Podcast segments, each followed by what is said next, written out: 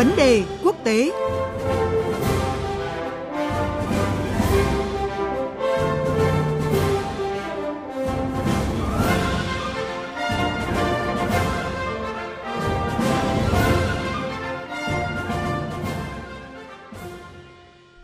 Thưa quý vị và các bạn, Ấn Độ vừa trục xuất một nhà ngoại giao cao cấp của Canada. Đây là động thái đáp trả hành động tương tự của Canada nhằm vào một nhà ngoại giao Ấn Độ đang làm việc tại Ottawa.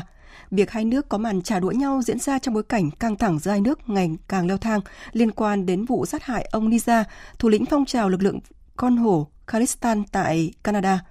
Trước đó, các cuộc đàm phán thương mại giữa hai nước đã thất bại, trong khi Canada quyết định hủy chuyến thăm của phái đoàn thương mại tới Ấn Độ dự kiến vào tháng 10 tới.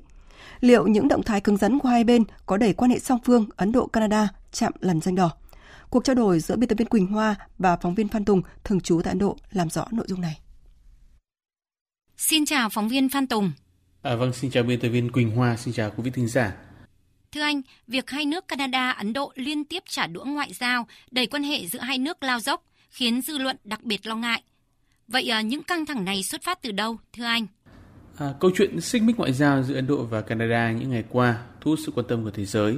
Hai bên đang gia tăng các hành động trả đũa qua lại sau một tuyên bố của Thủ tướng Canada Justin Trudeau tại cuộc hội nước này hôm 18 tháng 9.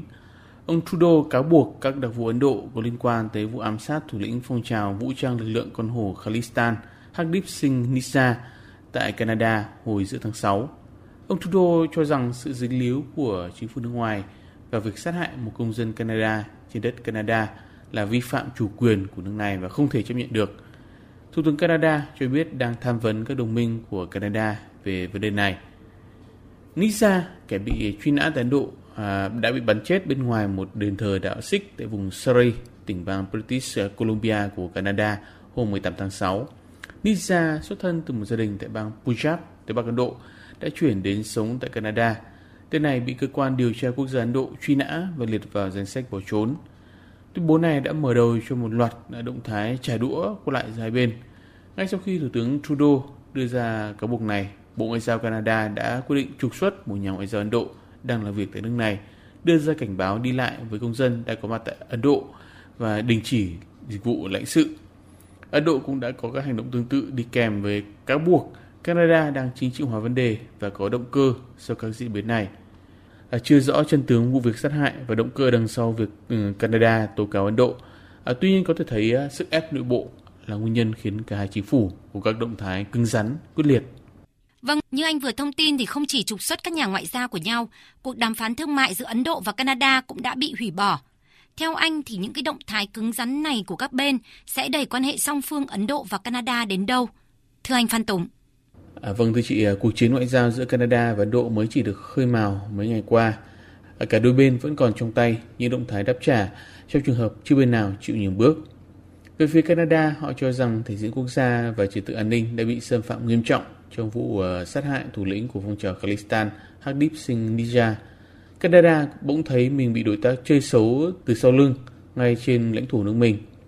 Toàn bộ hệ thống tình báo an ninh đã bị vô hiệu hóa với hành động này – Hiện Canada đã ám chỉ tới mức độ trả đũa cao hơn.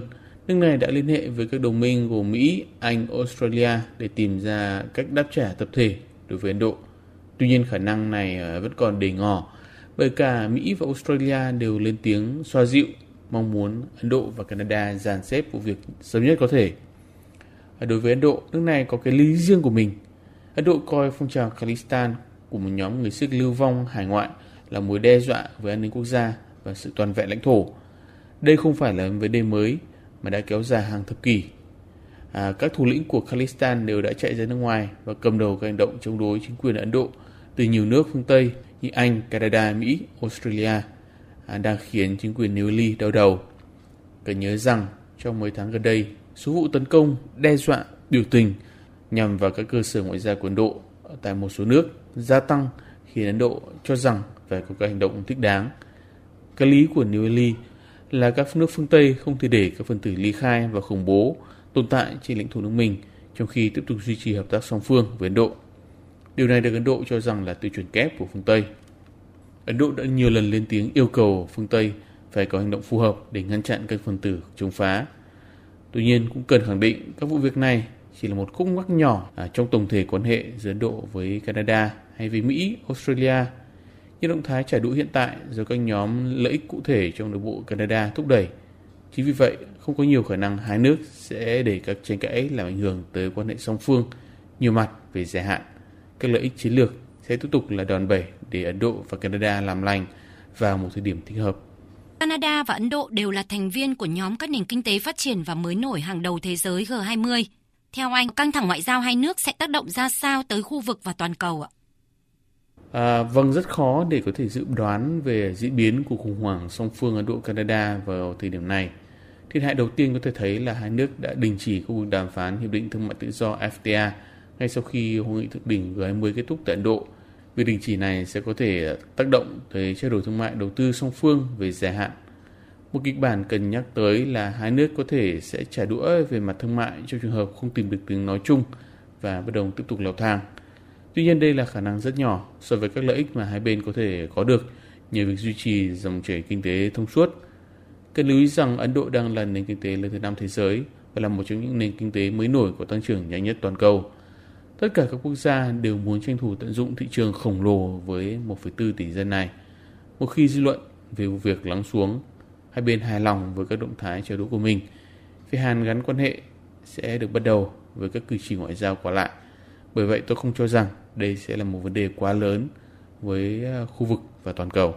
Xin cảm ơn phóng viên Phan Tùng với những phân tích vừa rồi. Cảm ơn biên tập viên Quỳnh Hoa và phóng viên Văn Tùng. Thưa quý vị, trong diễn biến mới nhất, Ấn Độ hôm qua đã bắt đầu đình chỉ dịch vụ cấp thị thực cho công dân Canada cho đến khi có thông báo mới, cho thấy những căng thẳng ngoại giao giữa hai nước chưa có dấu hiệu lắng dịu.